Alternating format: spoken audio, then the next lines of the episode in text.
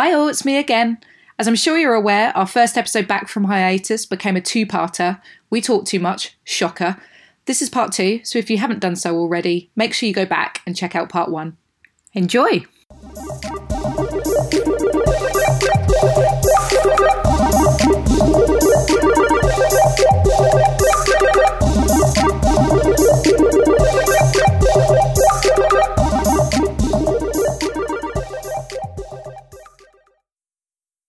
So, from one thing, Hannibal, which was added back to Netflix in recent weeks, to another thing that was added back to Netflix and has caused a big old hoo ha on Twitter and the like. The Twilight franchise arrived back on Netflix recently, prompting a rewatch from pretty much everyone, including ourselves, and it's something that actually we have both wanted to do together for a really long time, especially because April and I had our first date, meet cute. It really was a date, wasn't it? It was our first. Oh my god, it was our meet cute. I've It just thought was. about that. It was our literal meet cute Holy shit. together at. Was it a midnight screening of New Moon? Uh, yes, Steph, it was indeed a midnight screening of New Moon in 2009. Can you believe it? You love to see it. So that's when this beautiful relationship began. So actually, this is something that's very close to our hearts, and uh, we know it's not exactly a critically acclaimed masterpiece, but we have enjoyed it in the past. It's certainly something that brought us together, and I think we both wanted to go back, rewatch it, and see whether it held up to the hype and whether it held up to the scrutiny, really. So, in case you possibly somehow do not know, Twilight is a vampire romance novel which was written by Stephenie Meyer and it was published in 2005. Had a print run originally of 75,000 copies and then it debuted on the New York Times bestseller list at number five, but then within a month of its release, it peaked at number one. Success really hit for the novel when the film came out, and the first film, Twilight, was released in 2008. I was 19, so you were probably 20? Hmm, I was 20 when the first one came out. Okay, so first year of Twilight was first year of uni for me. Yeah, have second year of uni for me. second year of uni for you. So we were a little bit older. We certainly weren't the teenage age bracket when this first came out, film wise. So the first film grossed. $35.7 million on its opening day, and after that, Summit Entertainment announced that they would begin production on New Moon, and they had acquired the rights to the remaining novels earlier that same month. New Moon came out in 2009, Eclipse 2010, and then they shot the final book, Breaking Dawn. They split that into a two part adaptation, which came out in 2011 and 2012, respectively. Overall, the franchise has grossed over 3.3 billion. Which is fairly bananas. So, we did a little rewatch over the past week and had a nice running commentary between us, but we have now pooled our thoughts. Before we go into that rewatch, what was your first experience of Twilight? And did you have a relationship to the novels in any way? So I definitely came to it via the films and not the book series 1st Mhm. So I heard a bit about it, about how this film was coming out, teen vampire romp, and then went to see it uh, in 2008. I think I saw this in the cinema for potentially five times. Yeah, I think I saw it four times, and I think they were pretty much all with Ashley, probably. So I didn't really have any awareness of the series, book series in itself prior to the film one. And then novels wise, I then definitely went back and read the remainder of the series. So I, I went back and did it from the start when I finished university in the summer of 2009. So when I finished my undergrad degree, I was basically fed up with having spent three years analysing very worthy texts. And Holy shit, me too. not being able to pick up a book and then think about like you know what the author really means and blah blah blah blah blah um i just wanted something that was like slightly lighter than everything i'd been immersing myself in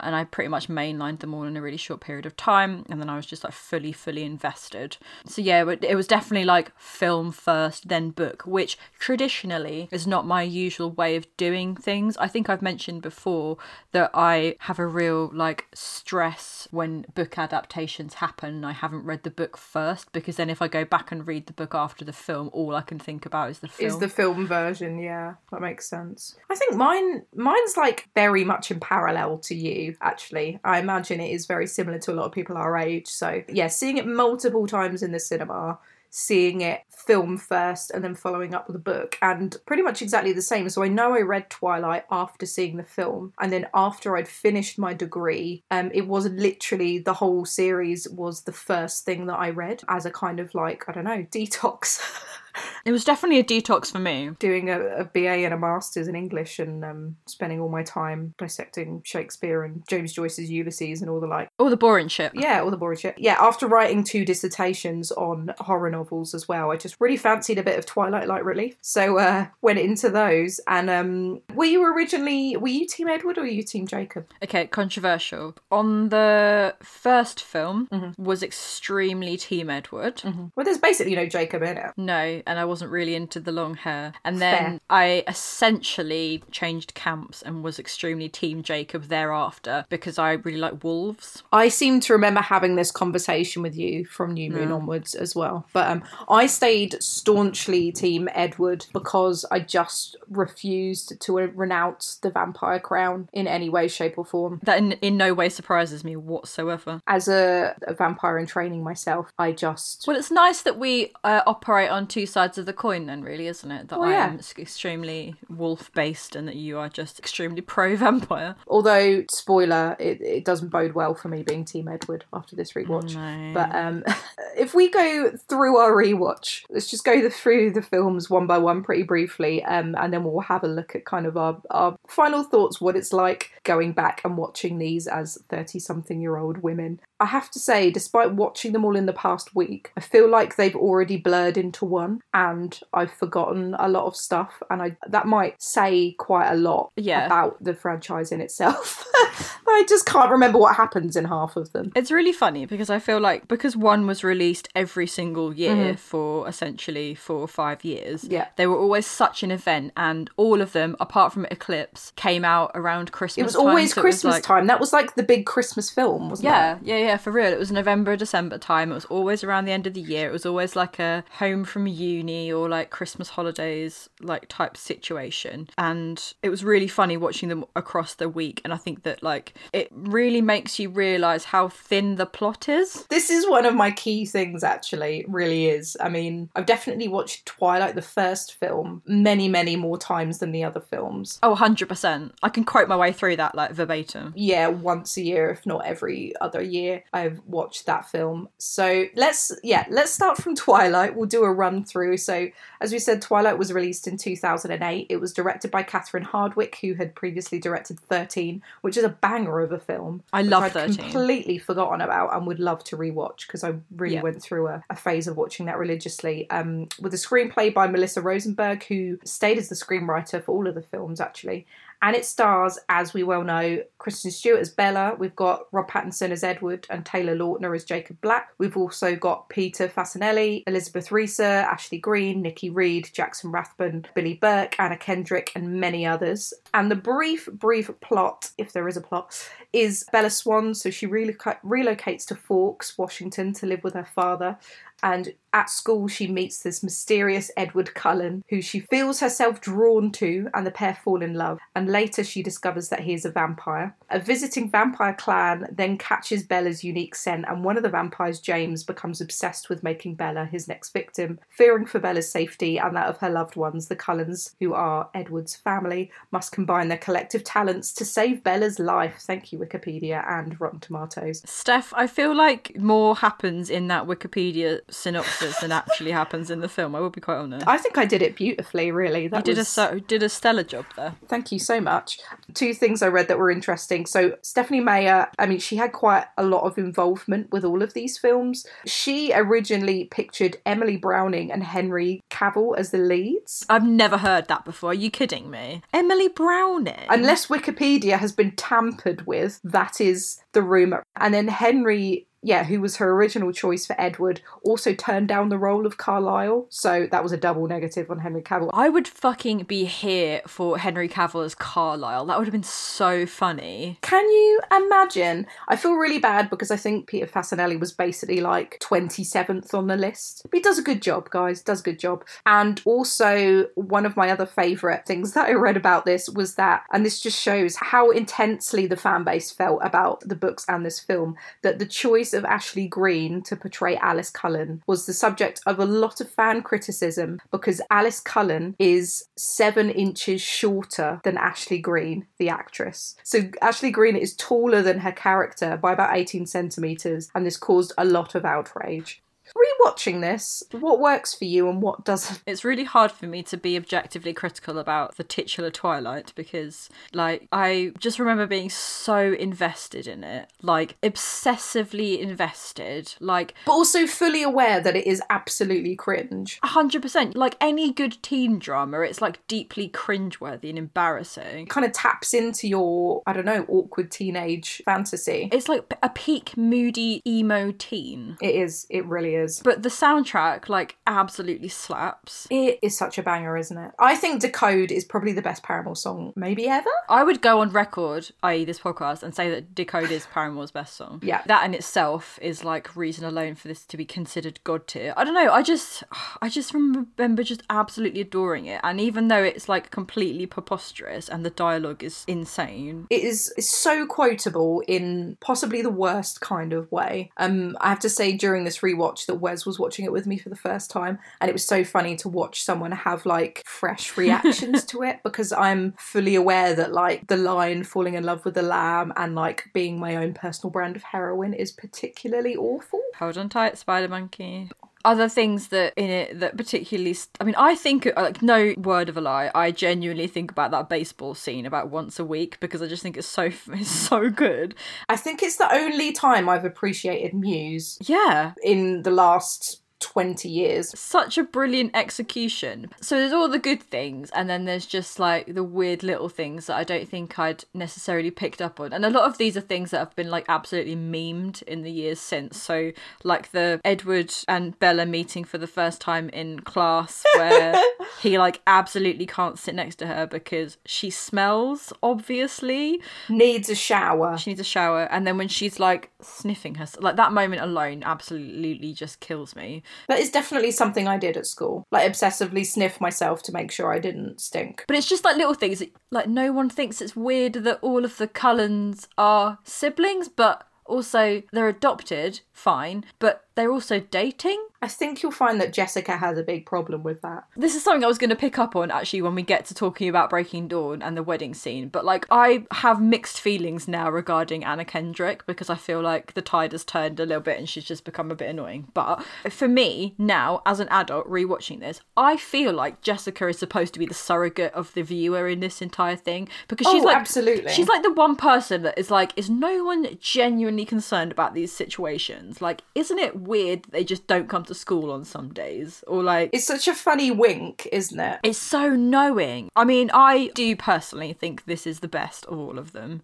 Um, and I can't tell whether that's just because I've watched it so many times and have such fond, like, first experience attachments, or if it's just because it's the most kind of, I guess, self aware, but not like embarrassing about it. Absolutely. Wears its heart on its sleeve, doesn't it? A hundred percent. What's your kind of feeling on it? Or Is there anything in particular that stood out for you? feel very similar to you. The grey blue colour palette is like So blue, so good. moody. Just love the moodiness of this. The soundtrack, as you pointed out, those Rob Pattinson songs on there, unbelievable. And also, you mentioned Jessica being kind of really knowing Charlie as well. I've no, I noticed during that rewatch there Oh, are yeah. times where he's either like rolling his eyes or just looking completely exasperated. And it's not just because he's worried about Bella; it's also because he just can't believe like what the fuck is going on most of the time. Like we'll come to this, but in Breaking Dawn, where they're like, "Oh, this is our niece who we've adopted and is now our daughter," he's like, "Yeah, okay, Sure. sure, if you say so." It knows its own ridiculousness, doesn't it? Yeah. and it does where I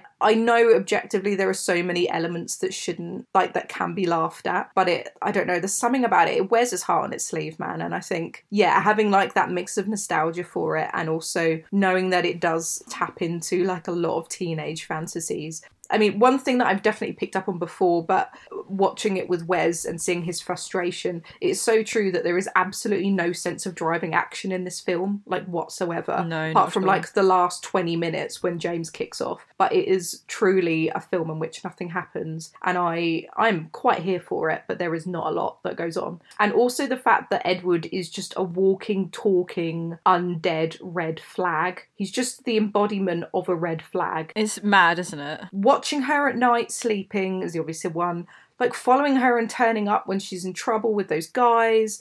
The way that he's like angry and possessive when she talks to Jake. I struggle to work out when he's actually at his worst in terms of these relationships, and we'll go on to this a bit more. But the abusive, coercive red flag elements are quite a lot, and they do start early. They do definitely, and I, but I will say I think that this is the ep installment where he is at his least overbearing, and yet in it he is overbearing. Yeah, he's he doesn't say a lot in this film that is No. red flag. It's just his actions and the way that he looks at her. Obviously, because he wants to eat her, which is a red flag in and of itself in a completely different way. But I don't know. It was it was so more apparent this time watching it. Can we talk slightly about Robert Pattinson and his relationship to this franchise? Of course. because again, a couple of bits of funny trivia that I read. One is that Catherine Hardwicke talked about struggling to find someone to play Edward, and then she got a call about a guy in London, and she said, "quote I looked at a couple of pictures and was like." I'm not sure. He'd been fired from his last job, he was unemployed, and he was in debt. so that, I feel like, summarizes it all Jesus. perfectly. I he's so funny, isn't he? He just hasn't changed as a person. I just really like how he like as the films go on, he is like progressively having the worst time. There are parts of it where he genuinely looks like he would rather be like anywhere else but there. Like it's so funny. Yeah, we were joking that first time when he meets Bella and he looks like he wants to vomit. I think is just I don't know. I, I sense that that he's he's just like innate, overwhelming desire to get off that film set. We'll have to link to that montage reel on YouTube of like Rob Pattinson hates Twilight because it honestly makes me laugh more than possibly anything else. There's like him talking about how when he read the book, he read it and just thought this wasn't a book that's supposed to be published, and talks about how like he thinks Stephenie Meyer's insane because I mean, he honestly thinks she thinks she's Bella, and his his perspective on it, and the fact that he just absolutely cannot hide the fact that he hated doing these films, makes me laugh so much. his level of weird contempt for the franchise is quite funny. Right, and also he's so much hotter now than he was in these films. It is I mean, I think that for me, Twilight is when he, he is at his hottest, which is why I probably was very Yeah. Team Edward because I think as they as they progress, he just becomes visually like less like Robert Pattinson, I feel like he just gets a bit Tory wanker. which is weird. He doesn't even look like him facially. Like they put so much makeup on him, where it gets to a point where like it doesn't even look like like when we were watching it last night. When we watched the last one, I was like sat like googling pictures of Robert Pattinson, like reminding myself like no, he is hot. Like it's not like you're just a bit like you've made The lack this of up. continuity in these films with makeup and wigs and is just the wig budget. they just completely change every single film. It's so funny. It's like, what the fuck have you done to them? And they just get progressively more batshit, like they're all losing their minds. Um, okay, let's move on to New Moon, which, as we said, was 2009, directed by Chris Weitz, who also directed Golden Compass. oh um, sure. Again, which says enough, but also co wrote Rogue One, which is interesting. Oh okay. So again, this is my plot synopsis. I think I, I had a good time with this one. Due to a ridiculous accident that begins with a paper cut that ends with Bella almost having her arm ripped off, Wow. Edward makes the difficult decision to leave Forks behind to keep her safe. Bella becomes self destructive, but becomes closer to Jacob and he attempts to distract her from her sorrows by helping her renovate a weather beaten motorbike. I'm pretty sure that was off Wikipedia. When Bella encounters a former adversary with a sizable grudge, she's rescued from harm at the last second by a pack of enormous, ferocious werewolves. Spoiler, wonder who that is. Then, in what must be the most epic miscommunication in the history of cinema, Edward thinks that Bella has died and decides that he's going to kill himself in Venice. Everyone just needs to calm down. Calm the fuck down. I, for one, am grateful that Jacob appears in this film. Uh, and is introduced to this love triangle because I truly don't think we would have made it just with Bella and Edward. No, I mean this. I think I really like New Moon. Well, I thought I really liked New Moon, and then when we were rewatching it, I was like, "There's not like the overbearing elements of Edward, where he just becomes more over the top and So controlling and jealous. That if Jacob wasn't there, it just would have been like unbearable. Absolutely unbearable. Jacob really roots this one, like grounds it.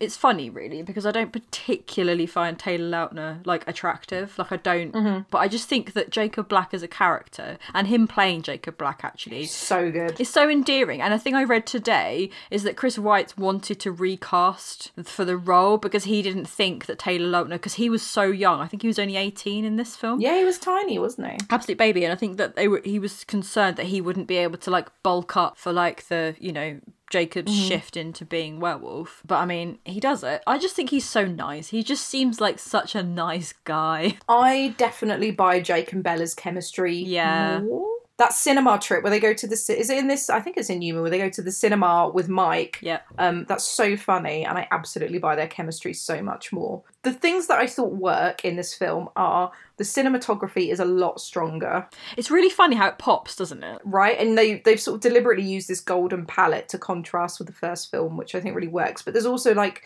there's the scene with Bella in her room when she's in her fit of depression with the camera moving round, which I think is sick. And then Bella and Jake when they're doing up the motorbike as well. I seem to remember there's like a time lapsey style thing going on, which I do think the cinematography is better in this. yeah The score's really good. the score is so good i think actually this might be my favorite of the I think it's stronger because you've got you've got Bon Iver, haven't you? You've got Thom Yorke. Go on, list it. Lykke Li. oh that Lykke Li song where bella is My God. massively depressed in her um, in her room. bedroom and all the seasons change. It was us during lockdown. Can't relate at all. That definitely hasn't No. been us at any point. Um, yeah, so you've said, uh, likely Thom Yorke, Bon Iver, Death Cab for Cutie.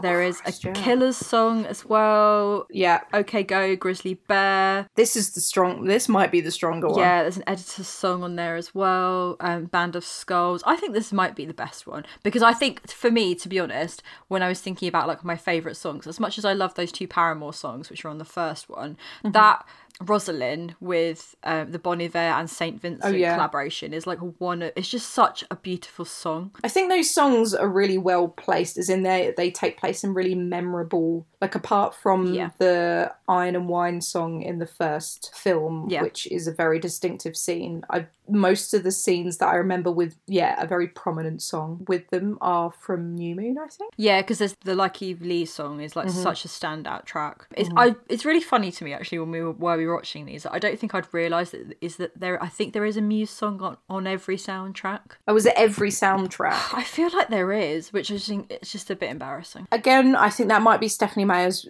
influence because I'd read that she was cons- definitely consulted on the soundtrack for the first film, and she said that she listened to like Muse. Oh, this makes me curl up and die. Um, she listened to Muse and Linkin Park while she was writing the novels. Oh, cute. What a nu metal queen. Um, cute. What a cutie. Again, literally nothing happens in this film. Like It's so funny, except Bella it? and Jake building a motorbike and Edward going on holiday. If you had to ask me to like re- recall this from memory, like I think the only thing I would be would be that like Bella gets clinical depression because her boyfriend ghosts her and goes to Italy, but then she also puts together a motorbike with her friend. Like that's that's Right. it. That's all that happens. That's basically it. That's it. And there's a load of Romeo and Juliet parallels that make me want R to die. Oh my god. But again, like so teen angst, isn't it? It's just on the money. Um Edward's behaviour in this, again, particularly bad. Abandons her, threatens to hurt himself if anything happens to her repeatedly. There's a really interesting thing I found, which was a live journal entry, and I think this actually relates to Eclipse, but I'll mention it now because I think it applies across the board.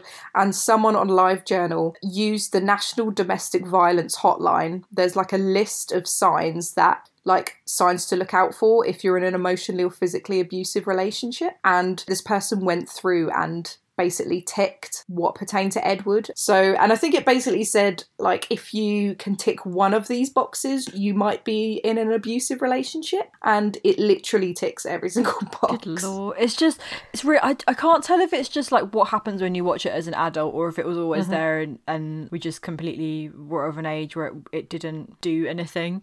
If we'd been adults with kids when this came out and we took our kids to see this, would we have been like, holy mother of what is this?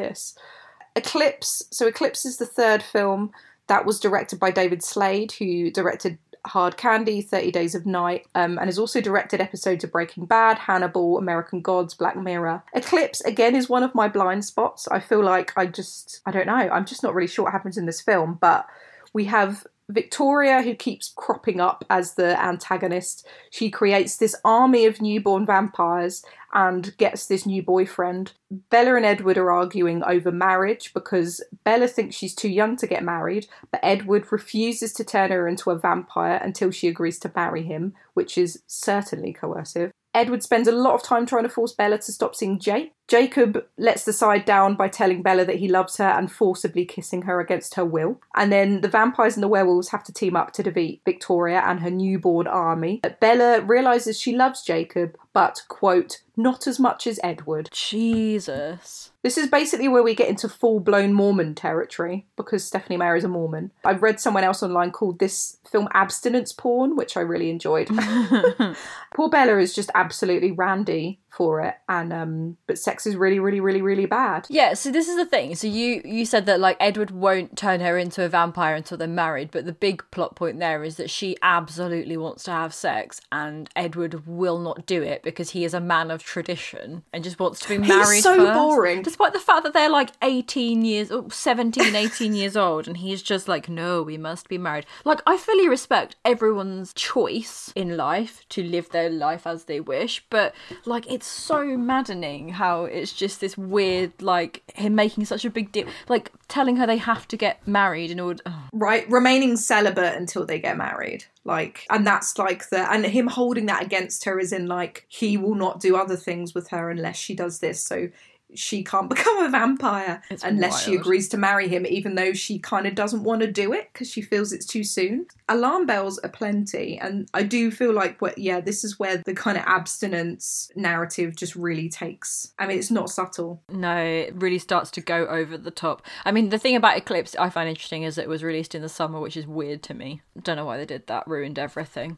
I don't have any overwhelming feeling about eclipse other than the fact that like just victoria is like not a good big bad at all. No one cares about her at all. I think they could have just cut that out I'd completely forgotten that they changed actresses. Like it becomes Bryce Dallas Howard. Yeah, they did. And I think the original actress was just like cut out. I don't think she even really knew why. I think I read that it was to do with like a scheduling conflict, but the overlap. I bet that's bullshit, man. she says the overlap that she would have had between roles because she was doing something else was only five days, and the fact they were like, we can't make it work is just like a load of crap, I think. Lies, lies. The good things about this film are the tent scene, which I really like. So Yeah. when Jacob is being the hot water bottle for Bella, That is again, nice. that's where I really buy their chemistry. And he has that conversation with Edward. There is finally a bit more action. So we do have this idea of, I guess, there's slightly more threat with the newborn vampires Yeah. and the werewolves teaming up with the vamp. I sound ridiculous. I just realised how ridiculous I sound talking about this. And also, we get, I think it's in Eclipse that we get some backstory for some of the Cullens and we get Rosalie's backstory. Oh, the which is, flashback. That's horrible. Again, that. incredibly dark. It's so dark. She's essentially gang raped is and left for dead. My god, it's so dark. But I really like Rosalie as a character. I'm just looking at the soundtrack for Eclipse, which is again very good. You've got Metric, you've got Sia, you've got Black Keys, you've got there's a collaboration with Beck and Bat for Lashes, which is Oh my god, yeah. mad. There's Vampire Weekend and UNKLE as well. So odd. These are really I don't good know soundtracks. why the soundtracks are so good. It's insane. Who me. was compiling these? What also excellence. this is something that shows you how long ago that it was is that according to wikipedia the track list for the film uh, the film soundtrack was revealed during a special all-day reveal event on the album's myspace page amazing. Back in the MySpace days, did they space? Was it just like every hour they released just song one or song yeah i assume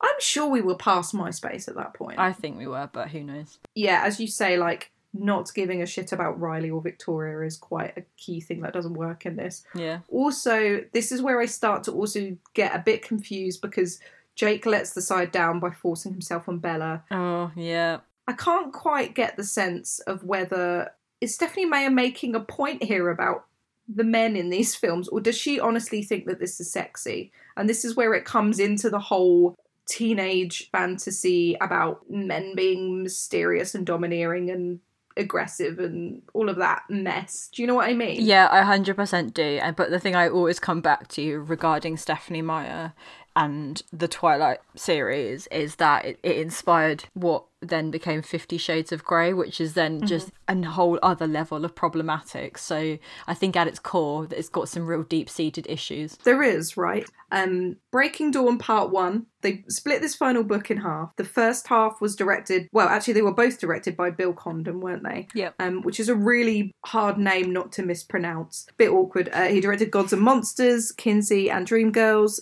Apparently, Sofia Coppola was rumoured at one point for this film, to direct this film. I absolutely dispute that. There's absolutely no way that Sofia Coppola in 2011 would have gone near this. By rumoured, do you think they like, someone said they quite like that? I think she was probably on a she was probably on a list of names where Wish people list. were like, "Oh, wouldn't it be good if Sofia Coppola did this?" Can you imagine? No Can way. you imagine? Absolutely, she would not Just touch it happen, would it? pole. No way. No.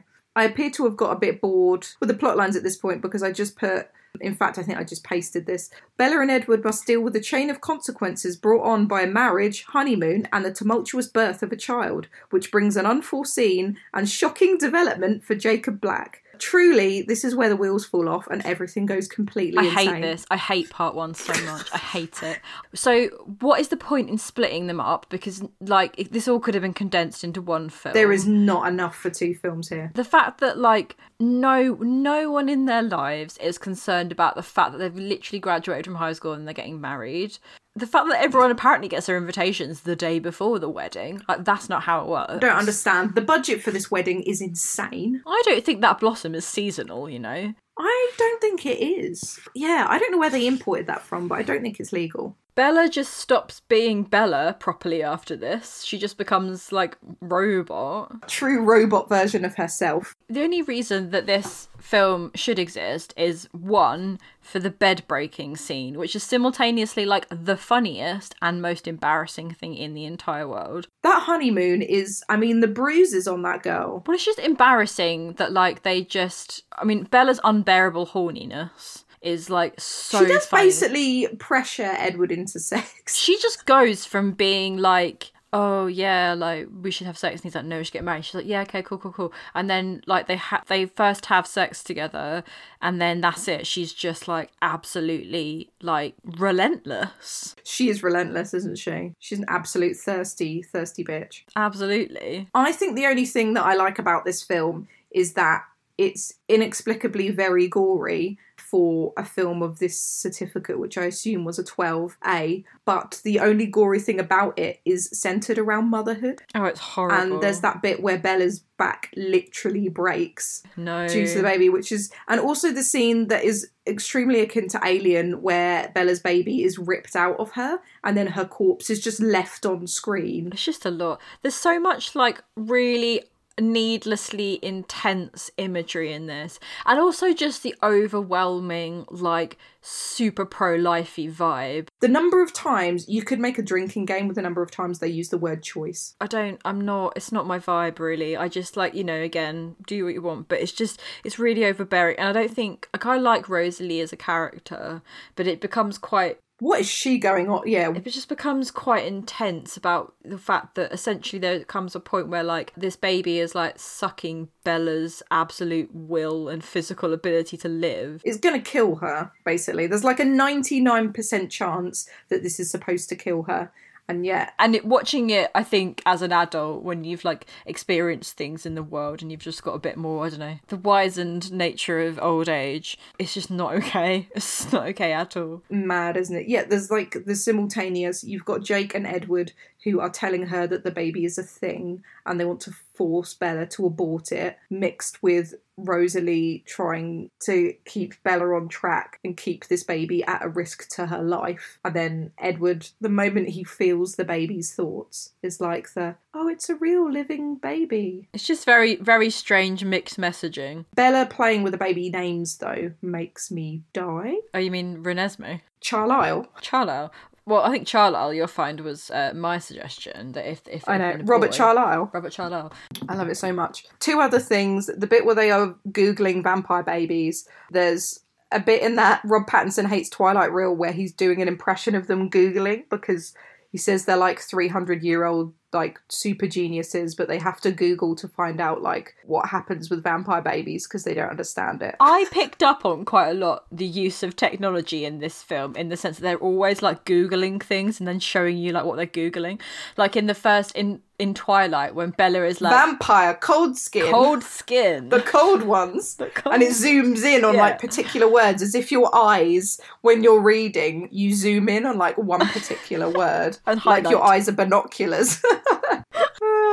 Can I also say before we move on to part two, Wesley fully, fully thought I was talking shit when I told him preemptively that Jake would quote unquote imprint on this newborn baby. He was like, There's absolutely no way that happens. You are pulling my leg. And his shock and disgust oh god. when it really happened, he could not believe his ears and eyes. It was It's just too much. It's just absurd. It's just absurd. It doesn't make any sense. There's no need for it. It didn't make sense in the books, and it didn't make sense like now. Are you trying to apply logic to this film? I am, but it doesn't work. Like it just doesn't. It was one of those things where it's like there are many things about this franchise, about the books, about the films that are like utterly absurd and that don't make sense and like aren't okay. And then there's this one big thing which is just like next level. Like it just doesn't make any sense. Should we talk about part two?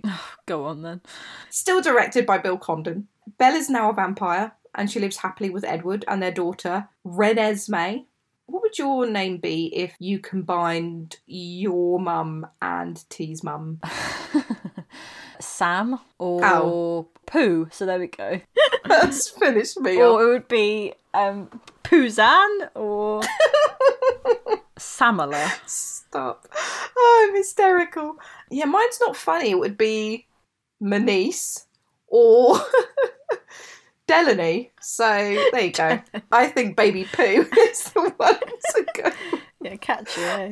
I've just done too much laughing today. Right, so carrying on, someone informs or misinforms the Volturi that, who we haven't even spoken about yet, that Renesmee is immortal, which apparently is a big issue, and the latter, according to Wikipedia, set out to kill the child and the culprit. The culprit of what? I don't know. yeah. Do you know what? Upon what rewatching this, I'm going to say that this is better than I remember. My favourite thing about rewatching this last night, so we did the final stretch of it last night, was the fact that you spent about half an hour, 40 minutes being like, I'm really worried there's no plot in this. Does anything actually happen? And then as soon as it all kicked off, you were like, this is really good. I completely Wax forgot lyrical. about how good this, This film's is. the best. Favourite, favourite film. God, like I think it's good because you get like the full extent of the Volturi, and then you also get like vampires from around the world. I quite liked that. It's like it's a small world. It's like but it's a with small world vampires. with vampires and bad accents. Like it's worth it for the fight scene and for Michael Sheen like fully hamming it up. As Aro, yeah. It's not worth it for the weird CGI baby. I think the baby is. I just don't even know what to do with the baby. I just. Why is the CGI so bad? It's awful. When they had a production budget of 136 million. It's ridiculous. And it wasn't even that long ago. just use a real baby. Why didn't they just use a real baby? I don't understand. Were all babies busy that day? Why did they have a baby and they put a fake baby's face over the top of the baby? I just don't understand. I would this. rather that they just used a, like a doll, like a really obvious doll. Just a baby born would do. Yeah, and we would all pretend that it was real, but like we knew that it was just a fake baby, and we would just be we would be fine with it. I don't understand why they've. There is so much bad CGI in this film because, to begin with, when Bella's getting used to her new vampire powers and she's sort of experiencing hunting and running at light speed and pretending to be alive, all of the CGI is so bad. It's really hokey, and it wasn't even that long ago. Really, really hokey. It's a lot. But then saying that, I mean, actually, let's go through the bad things. So, yes, the CGI is probably the worst thing about this by far. The fact that Jacob nicknames Bella's newborn child Nessie You named my daughter after the Loch Ness monster. Da, da, da.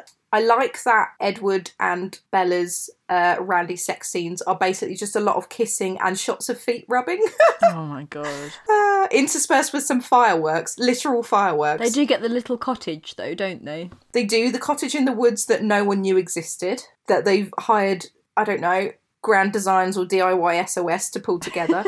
Poor Charlie is just tortured throughout the entire franchise. But I mean, in this, they just refuse to tell him things. You know, he's worried that Bella's dying, and then she's absolutely fine. And it's just his poor emotions are just all over the shop. Charlie Swan, most patient man ever. I think we should discuss Charlie because I think we have safely both reached the conclusion that he is extremely hot dad. 100%. Like, unbearably so. What a babe. And easily the most sympathetic character in this film. Well, yeah, completely. Like, his tolerance for all of this is just, like, untenable. And, and he is just, like, the hottest consistently hottest throughout all, all four, five, I would say. He is, you're right. That is that is fact, hard fact. His his appearance doesn't change. His wig doesn't get worse because it's probably his No, own he just looks more hair. frazzled. Yeah. Just looks more and more frazzled and tortured with every film that passes. But in defense, I do like the fight scenes. Yep. They do feel a bit like a fight on a playground after school. Scrap. yeah, I'm not sure. It's not exactly like the big showdown that you get in like Lord of the Rings, is it? No. There's about 20 people there.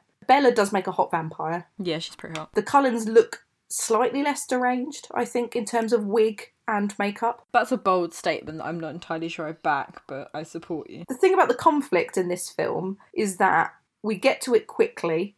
So the Volturi, the conflict with the Volturi crops up pretty quickly, within 40 minutes, which is basically light speed for these films. um, it also makes more sense. So you've got some actual wider threat because the Volturi want to take away the freedom of anyone with any special abilities. Sure. So I think that's legit. And also this idea of like everyone fighting to maintain their difference. I think Aro says something like only the known is safe, only the known is tolerable. So it's like I don't know. I just think it from an outside perspective, this is the only film that actually kept Wesley's attention. I think the thing is why I get frustrated with it though, because I just feel like if there was actually this level of like consistent plot drive in all of, then like it's why I think the last two should have been the same film because I feel like this packs enough punch where actually you could have just had the wedding. You could have just cut Breaking Dawn 1, Yeah, you? true. Also, one more thing, I like that when we get It's a Small World with all of the vampires and they come from their various places around the world, you know when the Irish ones arrive because they wear flat caps and they're ginger. and they say top of the morning to you. Hello. No, they don't. Hello. That is that was a terrible accent. Let's move on to the legacy of this film before we do our summing up because I don't even know where to begin with any of this really. But whatever your opinion of the books and the films, the legacy of them seems pretty incredible in terms of putting kind of YA culture on the map, mm. you know, book cinema, everything as a market, and also that like adult YA crossover audience. I was thinking about how like adults were becoming fully obsessed with these films and these books as well. Oh yeah, hundred percent. I know that from an anecdotal point of view of uh, my workplace. That the only reason that we have like a specific area for like those crossover books where uh, they I guess they're teen, but they've got like slightly more adult films, which essentially just means they're full of sex.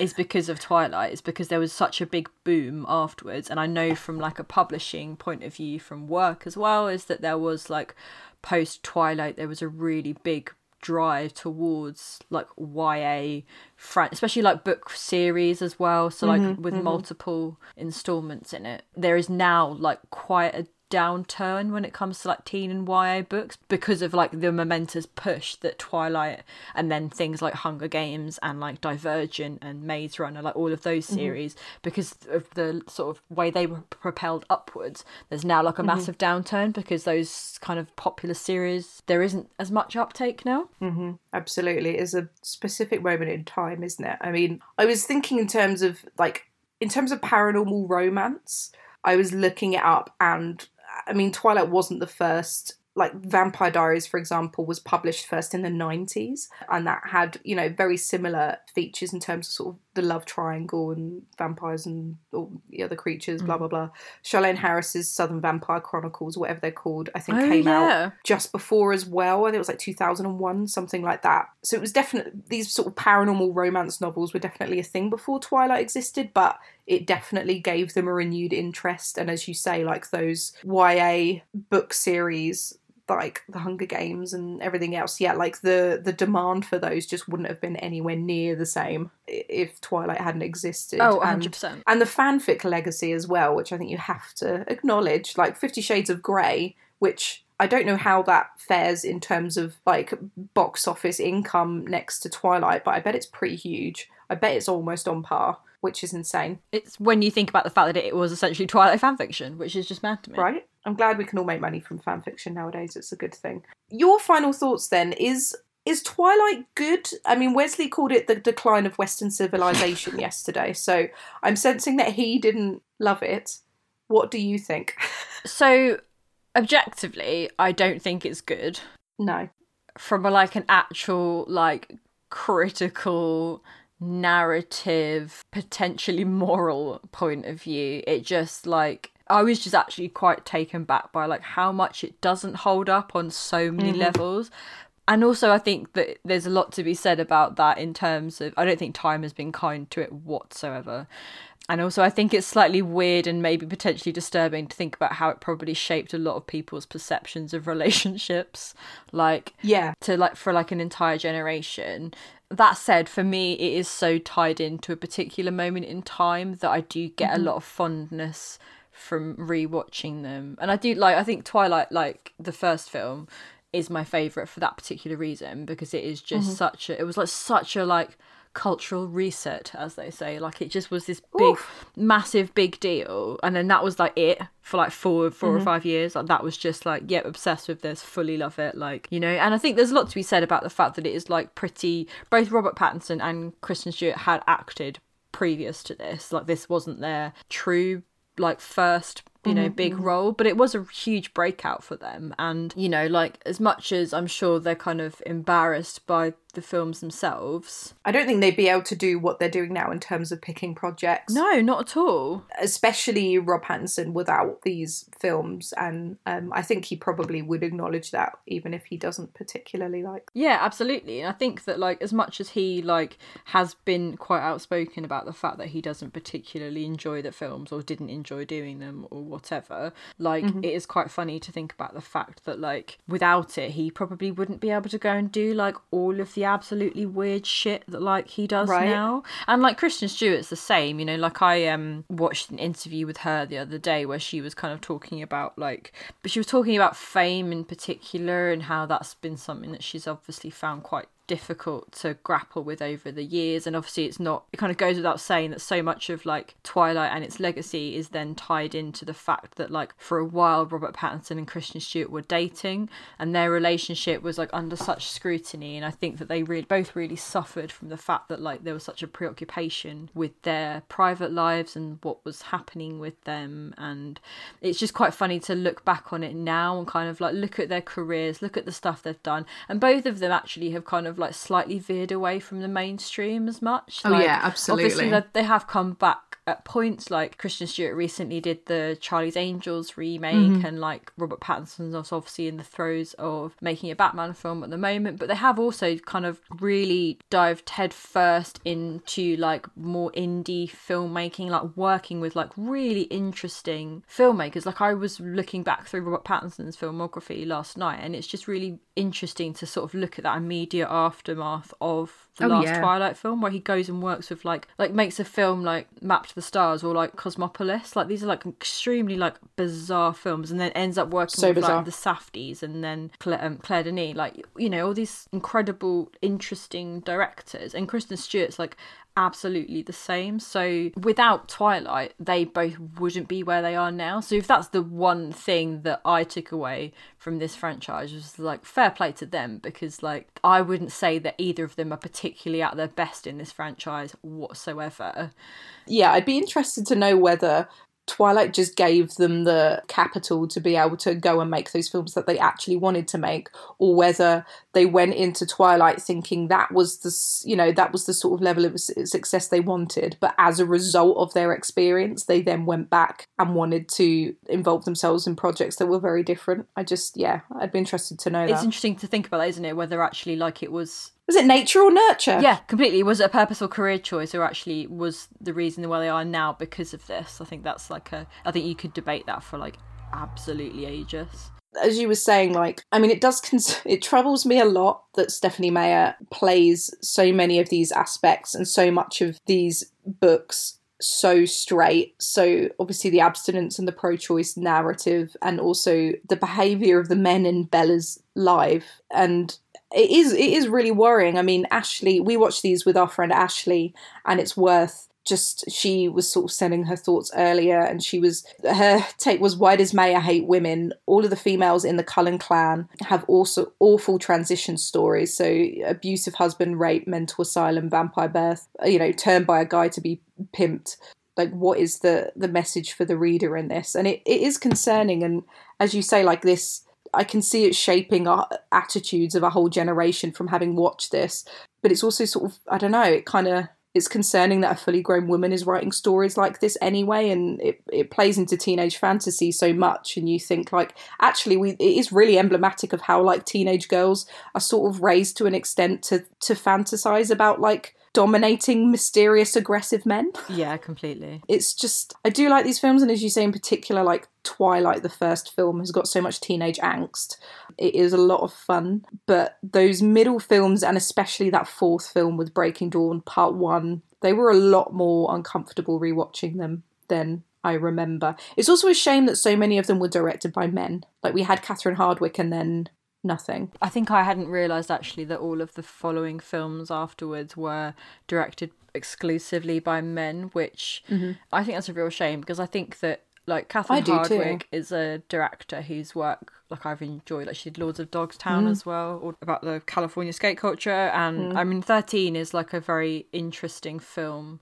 And again, you know, kicking off the career of like Evan Rachel Wood. So it's a real shame actually. I think I would have been I think she would have done very interesting and slightly different things, I think, but it's quite telling that like I often feel like the first in a franchise like this definitely tests the waters a bit. Mm-hmm, and mm-hmm. I imagine that like in the same way that I know that a lot was changed in the films that then came after 50 Shades of gray mm-hmm. because the woman who wrote those did not like the first film and Sam Taylor Johnson's direction on it. Like she didn't like it, so she put on her parts, which, you know, fine, you're the mm-hmm. creator of the content, so you can do what you want. But I think it would have been completely different if a woman had been at the helm for all four of them or five of them. And I do think now, actually, if they were made, then they're probably more likely to be the case in the same way that you've got women that are in charge of franchises, you know, like Wonder Woman, like the mm-hmm. Birds of Prey, you know,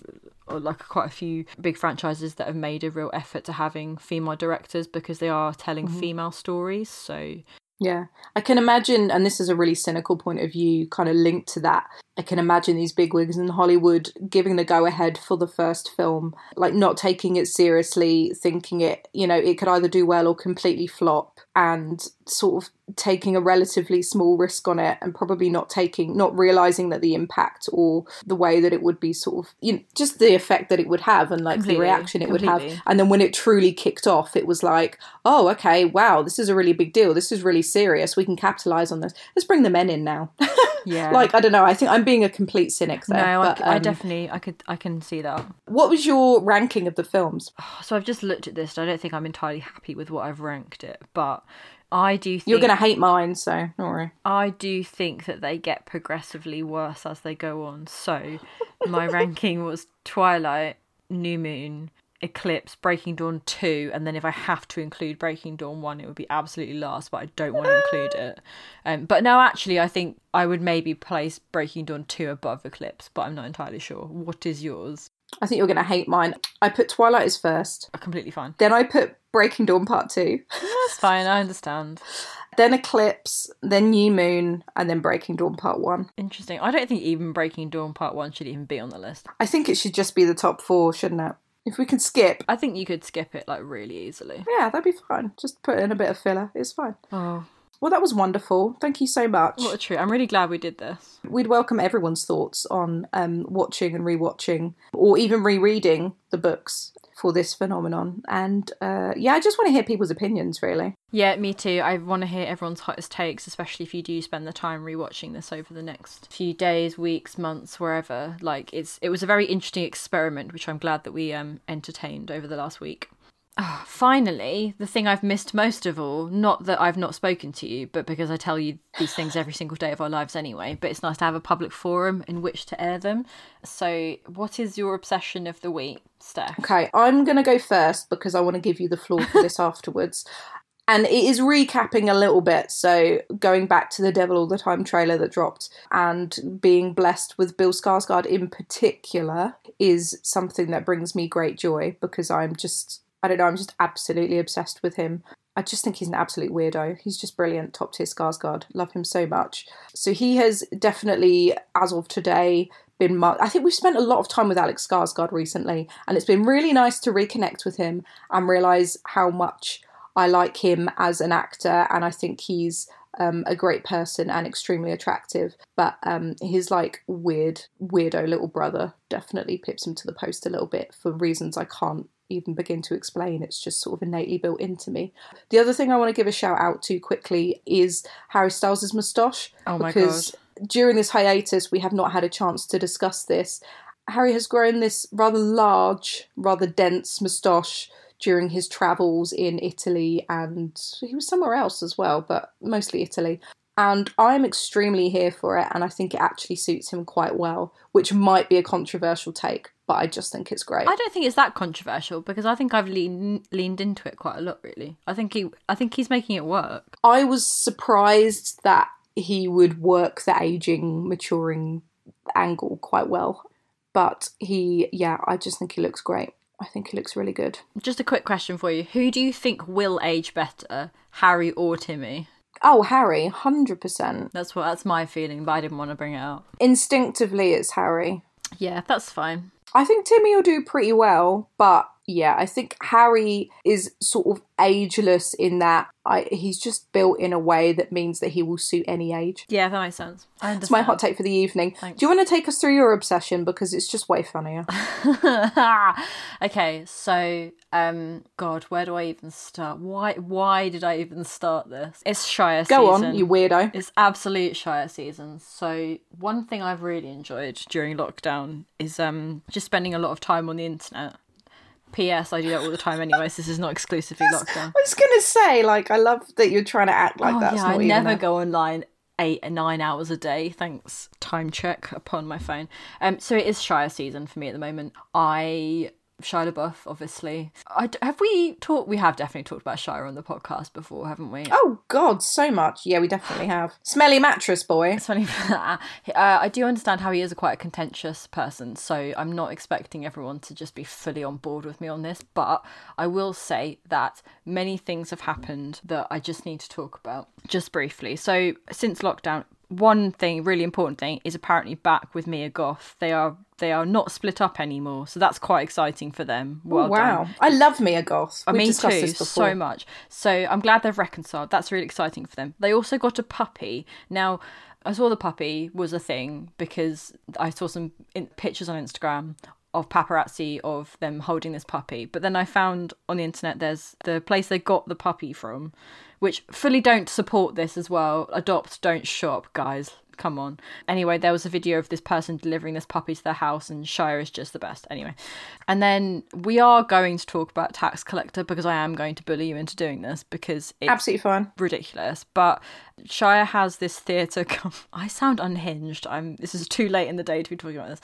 He has a theatre group called Slauson Rec in South Central in LA, and they do this like immersive theatre, I don't know, full on stuff. Anyway, there was a video going around Instagram, of Twitter, sorry, of him getting a COVID test because they are doing this theatre stuff, but sensibly they are all getting COVID tests every day. Anyway, he tweeted a video of him getting a COVID test, and I have honestly watched this about 30 times in the last 24 hours. You're such a freak. I don't know what's wrong with me. April, he's getting a swab stuck up his nose.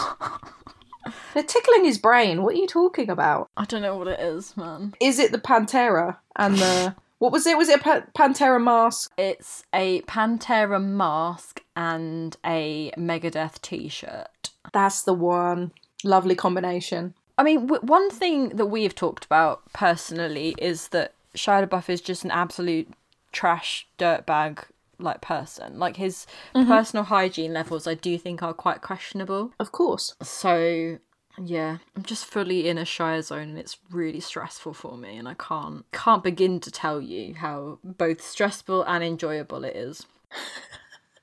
I think if anyone wants any more, they just need to tune into your Twitter because it's just like a Stan account. I purposefully did not initially put the COVID testing video upon my own timeline because I thought, like, no, you really need to wind it in. So I did it on the podcast account under the guise of, like, well, the podcast coming back, content, great.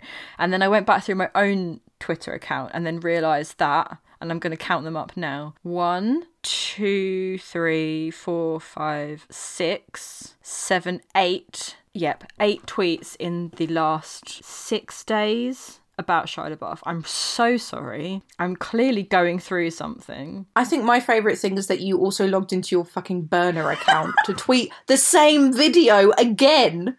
So I saw it three times from you. I'm so sorry. My burner account. Jesus.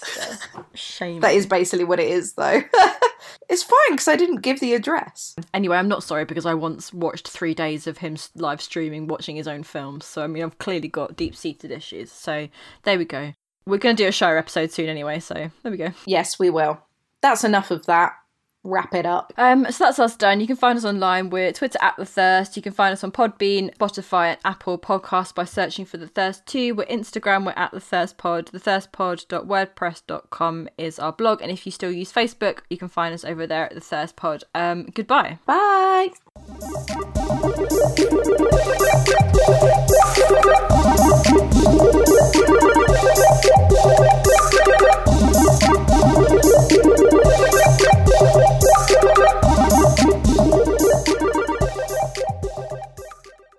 Should I do Morgan Morgan Morgan Fox? Morgan Fox. yes, can you? Hello, Morgan Fox. Um Morgan Fox, am I right?